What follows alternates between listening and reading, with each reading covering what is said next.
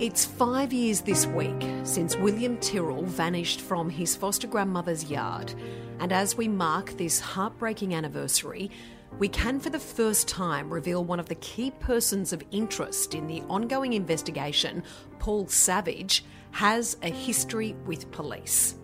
We can also bring you exclusive and disturbing new revelations about another convicted pedophile who was living in the area at the time William disappeared and is now firmly in investigators' sights. It comes as Gary Jubelin, the former head detective of the William Tyrrell investigation, reveals he has a theory about who he believes took the three year old that day.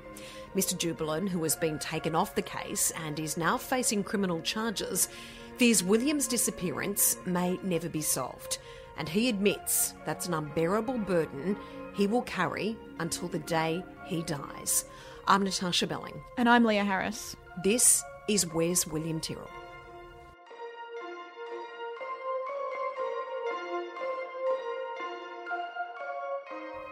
Leah, these exclusive new details you have are surrounding a person by the name of Paul Savage. Who is Paul Savage and why is he important to this case? So, just to recap, Paul Savage is a neighbour who lived across the road from William's foster grandmother's house. He actually knew William's foster grandparents, being a small town, and he had met the foster parents and William before at a neighbourhood Christmas party. He testified at the inquest into William's disappearance quite extensively. He's also been extensively interviewed by police investigating William's disappearance, and at the inquest, there were some inconsistencies in his testimony that were were pointed out by the counsel assisting the coroner. There is more than an hour missing, around 75 minutes, uh, between Mr. Savage's recollection of what he did the day William went missing after searching the bush for him and then returning home. Now, he claims that his memory simply just isn't what it used to be. He is an old man now, he's 75 years old. So, Leah, you've been investigating some new leads in Kendall. What new information do you have for us regarding Mr. Savage? So I can reveal through my investigation in recent weeks that Mr. Savage actually had a history with police in the months before William disappeared. A local postal worker, a woman in her late 40s at the time, who we've chosen not to identify to protect her privacy and her safety, she claimed Mr. Savage was stalking and harassing her. She delivered the mail in the Kendall area for several years prior to 2014, and that included to the houses on Benaroon Drive and Mr. Savage's house. And that is how the alleged harassment began. She told police that Mr. Savage's fixation and his strange behaviour towards her escalated over time, and she actually changed her postal routine to try to avoid him, but it still continued and it got so bad that she actually went to police and she was granted an apprehended violence order against him in April 2013, which prevented him from contacting or approaching her. She stopped delivering mail to his address after that, forcing him and his wife to attend the post office to collect their mail instead. Unfortunately, though, Mr. Savage actually ignored that apprehended violence order. He approached her in February 2014 when she was delivering mail to one of his neighbours' houses, and she went to police, who then charged him with breaching that apprehended violence order. The woman has since left her job at the Kendall Post Office and sold her house, moving to another town. Do you have any specific details about this behaviour of Mr. Savage towards this post office worker? As far as I'm aware, there were no allegations of any physical violence or um, assaults or harassment in a physical sense. It was more menacing behavior and unwanted romantic advances that then became quite obsessive, approaching her on the street, um, making romantic gestures towards her that were unwanted, and also knowing personal details about her that she had never revealed to him. Now, Mr. Savage still lives in the Kendall area. You approached him recently about these allegations. What did he have to say about this? I approached Mr. Savage at his house before we recorded this episode, and he declined to be recorded, but he did tell me that it was all a misunderstanding and he denied stalking or harassing the woman. So, Leah, why is this information relevant to William Tyrrell and the investigation into his disappearance? As we've mentioned, Mr. Savage has been extensively interviewed by detectives investigating William Tyrrell's disappearance, and this incident with the postal worker was among the topics that he was questioned about.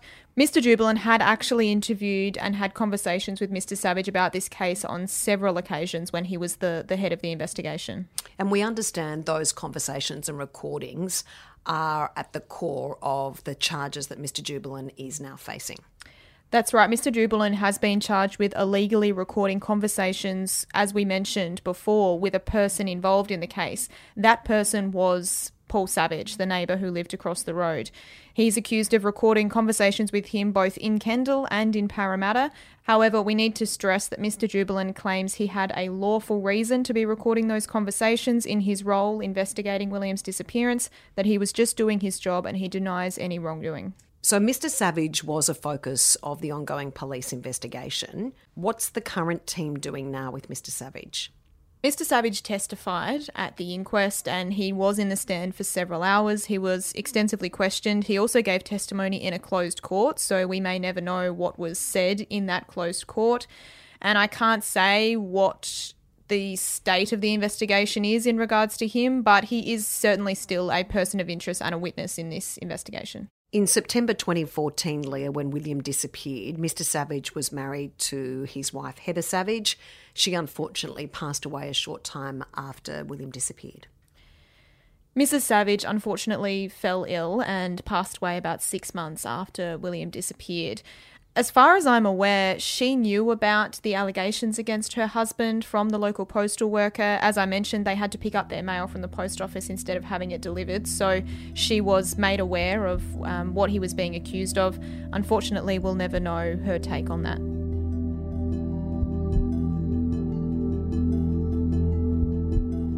Moving on now from Mr. Savage, Leah, you've also uncovered some new information about a known pedophile in the area that was living in Kendall the time that William disappeared. During the inquest, when it was in Taree recently, a couple of weeks ago, police from the William Tyrrell Strike Force were searching near Kendall. They were searching some bushland and a sawmill, which is located about eight kilometres from Benaroon Drive. They brought in cadaver dogs, which are the dogs that look for any human remains, turned over some wood piles and that kind of thing. I've spent the past couple of weeks looking into that search and spent some time in Kendall investigating why they were searching that area. And I found that they were actually searching for evidence relating to William at the former home of a convicted pedophile named Frank Abbott. Abbott had been living in a caravan parked on that property about eight kilometres from where William disappeared in September 2014. And he came to the attention of the strike force because he's since been convicted of some heinous offences against children. He was convicted last year of 10 counts of sexual misconduct against three children, one as young as seven years old. He's been sentenced to a minimum of 16 years in jail. He's recently become the focus of the investigation, though he has always been a person of interest. Police recently searching the caravan that he was living in and the property that he was living on. They've also interviewed him in jail, and he is set to testify himself at the inquest next year from his jail cell, which is where he'll likely spend the rest of his life. He is now an old man in his late 70s. It's five years this week since William disappeared. Why all of a sudden is Mr. Abbott now the focus for investigators? It's hard to say, but I suspect he has always been at the top of the person of interest list. We can't say what's been happening behind the scenes over the past few years. All we do know is that they have done more recent searches and interviews in relation to him. Why are police investigating Mr. Abbott in regards to William's disappearance? Apart from living nearby to where William disappeared, only eight kilometres away, and being a convicted sex offender, and as we've mentioned before, all convicted sex offenders or known sex offenders in the area where William disappeared were automatically persons of interest. So that is obviously a huge factor in him being a person of interest in this case. But the only evidence we've heard so far about any connection in relation to him and the foster grandmother's house was through a man named Jeff Owen. He was a former associate of Abbott's. He lived in a caravan next door to him at one point. Uh, Mr. Owen said at the time that he worked as a, a, bit of a handyman in the local area, doing electrical work, carpentry. He advertised his services in the Kendall Chronicle. And he testified at the inquest in Taree last month and he was asked about Abbott. He told the court that he allowed him to live in his caravan for a while in exchange for him fixing up some things. Mr. Abbott also fancied himself apparently as a jack of all trades and used to help him out with some of the work that Mr. Owen was doing, but he did mention in court that Abbott's work wasn't quite to his standard. Several days before William disappeared, his foster grandmother actually called Mr. Owen asking for a quote to repair her decking. As I said, he was a handyman and he had an ad in the local paper. Now, Mr. Owen was actually quite ill at the time and he went to hospital for surgery on the 18th of September, but he eventually did repair her decking in October of 2014. So, did Mr. Owen or Mr. Abbott, considering he lived near Mr. Owen, ever visit William's foster grandmother's house? There's been no evidence presented so far to suggest that Frank Abbott visited the house at all before or after William disappeared. Jeff Owen testified at the inquest that he had actually visited the house earlier in 2014 to do some plumbing work for his foster grandmother. He then returned later in 2014 after William disappeared to repair that decking. However, Mr. Owen's testimony was actually cut off halfway through. He will resume again in the witness box next year, so we may hear more details about his visits and also any link that Abbott may have had to that house. Mr. Abbott, as we now know, is a convicted pedophile and behind bars, but he'd also previously been charged with murder. He was actually accused of raping and killing Helen Marie Harrison, whose body was found in a shallow grave near East Kurrajong, northwest of Sydney, in March of 1968. Helen was last seen riding her bike from her work towards her home. She was then found naked from the waist down with some cash, her watch, and her bicycle missing. The case was cold for more than 20 years before Frank Abbott actually faced trial twice for her murder in 1994. In the first trial, the jury failed to reach a verdict, and in the second trial, he was actually acquitted. He claimed that he was with his parents at the time that she went missing. And during your investigations in Kendall, Leah, you also spoke to locals who lived next door to Mr. Abbott. Yeah, while I was in Kendall, I asked around to quite a few locals about him, and all the people that I spoke to who did know Frank Abbott say they were not surprised by his recent convictions or the fact that he was a person of interest in the William Tyrrell case. They've told me he lived in caravans in a number of different locations around the Kendall area, wherever people would allow him to stay on their properties. He was described as strange and creepy. A lot of people said they always had a bad feeling about him. In particular, I spoke to a couple named Jody and Peter who didn't want their last names um, included in the podcast, but they lived next door to him in the years since William disappeared, before he was recently arrested. They say that they always had a bad feeling about him, particularly around their young daughters. He lived in a caravan on the property next door to them, and they did not like having him next to them. And as a result of that, they contacted the council to ask them to remove him because he was living in this caravan on this property. But what eventually made them actually go to police about him as well was that they actually believed he was abusing their pet Labrador.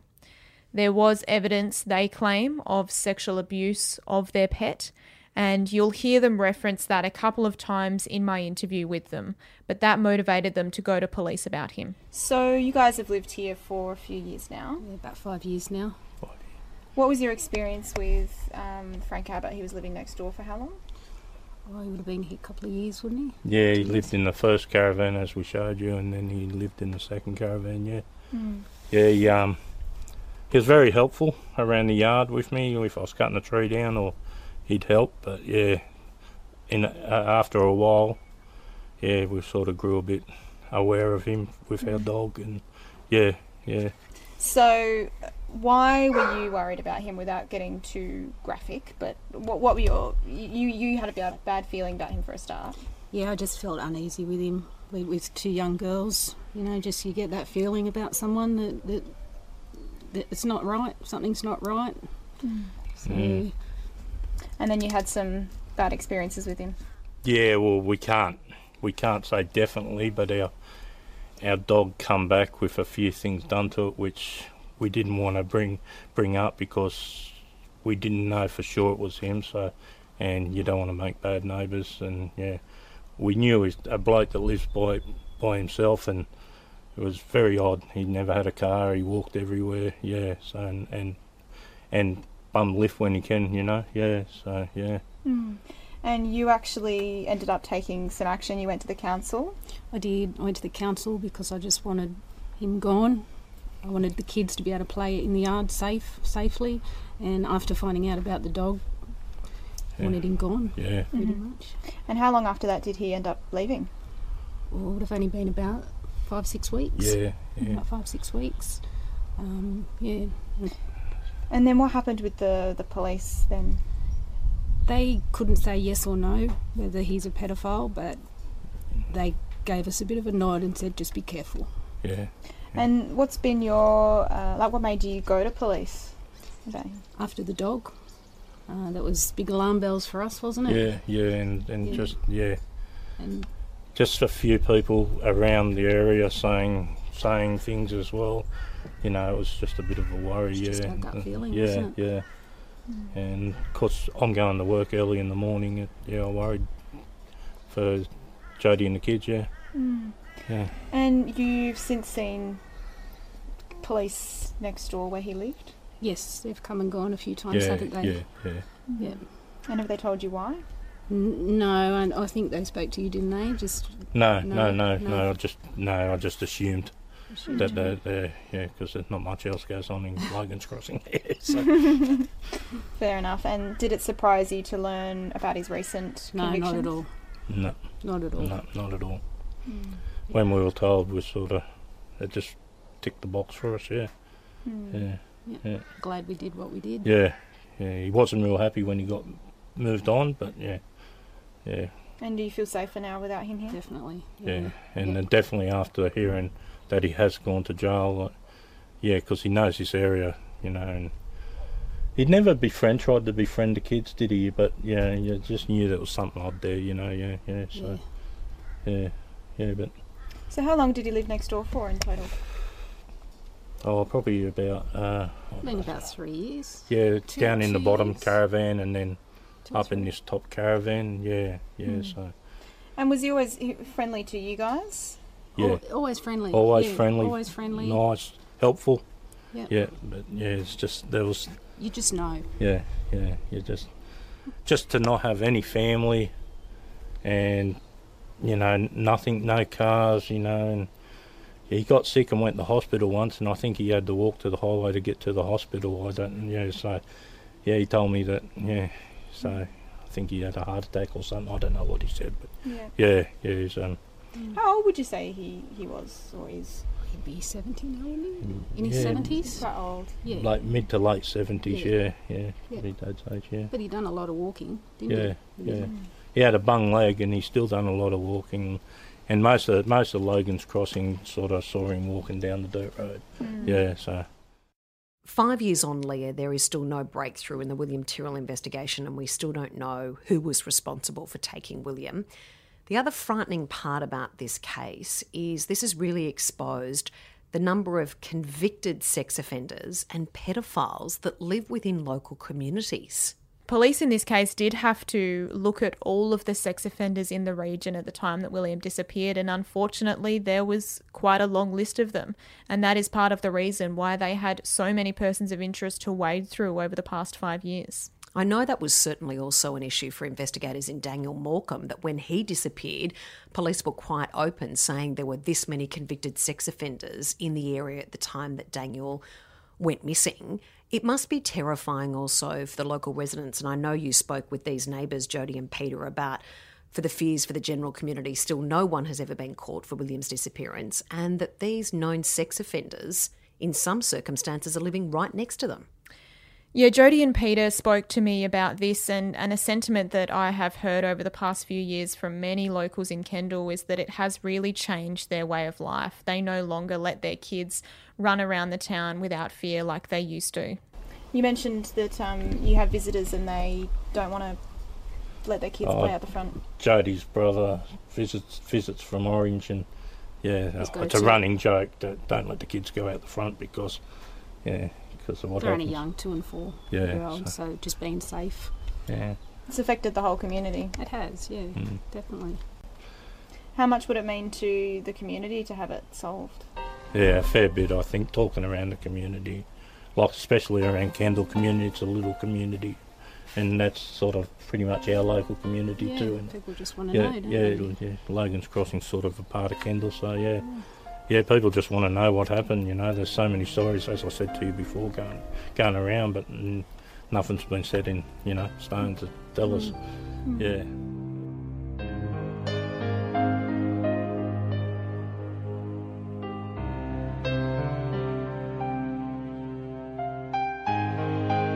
This week, we've also heard from Gary Jubelin, who was the former chief inspector on the William Tyrrell investigation, about his theory on who he believes is responsible for William's disappearance. Mr. Jubelin spoke at the Sydney Crime Writers Festival this week. He was interviewed on stage by a journalist as part of a victims detective segment. And this journalist asked him about the William Tyrrell case and asked him if he knows what happened to him. He said he has ideas about what has happened to William, but he can't say 100%. But from information he has gathered, he's got thoughts on what happened and that it was a matter for the coroner at the moment to investigate and that he has to respect that process. He said he wasn't 100% certain on his theory, but he said it was more than a gut instinct. He's gathered four years of evidence. His response was that his theory was based on information that he has gathered. Mr. Jubelin has been taken off the case and is facing criminal charges. He also revealed that he made a promise to William's family that he would solve this crime. And he's been very candid about the fact, the burden that that weighs very, very heavily on him. He was asked about the fact that the case hasn't been solved on stage, and he did admit that it weighs very heavily on him. That he made a commitment to William's foster parents specifically that he would do everything humanly possible to solve the case. And he did say that he feels like they've failed the families because we haven't given them any answers. Mr. Chapman was also mentioned. We know now that this was very compelling new evidence from a witness in Kendall called Ron Chapman, who is convinced 100% that he saw William in the back of a car the day that he disappeared. What did Mr. Jubelin say about that evidence? Because there has been a lot of criticism. Why did we not know about this eyewitness report beforehand? And the public could have helped in seeing that vehicle that was spotted by Mr. Chapman. He was asked about the criticism that has been levelled at him and other investigators on this case about how it's been run. And he said he has explanations for all the decisions he's made, especially in regards to Ronald Chapman, the witness. He has documents and he can answer all questions in relation to that. He said he stands by what he did with the investigation. And he also said if he thought there was someone else who could run the investigation better, he would gladly step aside because it's too important but he said he has no animosity towards the people currently running the investigation. In the four years that he ran it, though, he said he was responsible for every operational decision and he was comfortable that he did everything he could and he stands by it. Mr. Jubelin was also asked this week about those criminal charges he is facing and he's heading back to court over those later this month, September 2019 in response to that, he just said that he has spoken publicly before on the steps of the court, which we reported in a previous episode. He said he had a lawful reason to record those conversations and an operational need to do so. He did say, though, that the charges have impacted on him greatly, but he's chosen not to let it destroy him. He also made uh, a joke about wanting to stay out of jail because he thinks he would be very popular there. But he also said he wasn't making light of the situation at all. That was just the way that he was dealing with it through humour. This week, as we mentioned, marks the five year anniversary of William's disappearance on that morning on the 12th of September 2014. And you've also been able to get a photo made up of what William may have looked like today at the age of eight. We had a criminologist from Newcastle University named Xanthé Mallett create a photo using their technology of what William might look like today as an eight year old boy. And you can see that photo during our coverage on 10 News First at 5 and also at 10 Daily. And yet again, we can't forget about William. We can't forget about his family and friends. Seeing that photo must be incredibly heartbreaking this week on the five year anniversary and still so many years after he's gone missing, there have been serious concerns raised about the ongoing police investigation. There are still no suspects arrested, and there is still no major breakthrough. There are still so many questions. Yeah, so William would have been eight years old now, um, five years since his family have seen him. It's been five years of, of missing him and wishing that he was with them, and it's also been five years desperately hoping for any answers about what has happened to him. And unfortunately, it seems that it's still going to be a continuing wait for those answers because the inquest has been suspended for another six months, won't resume until March of 2020. So they have more waiting for those answers they've desperately needed. Let's hope for William's family and friends, and also William, that we have some answers soon. We will, of course, keep you updated if there are any developments or any new information on the next episode of Where's William Tyrrell.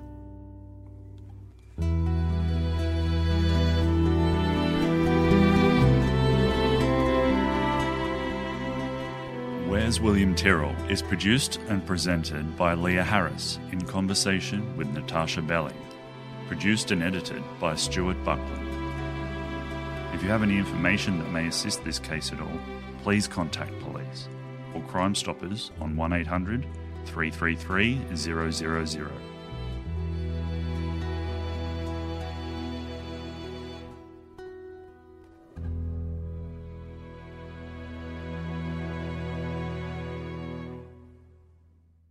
This has been a 10 News First podcast for 10 Speaks.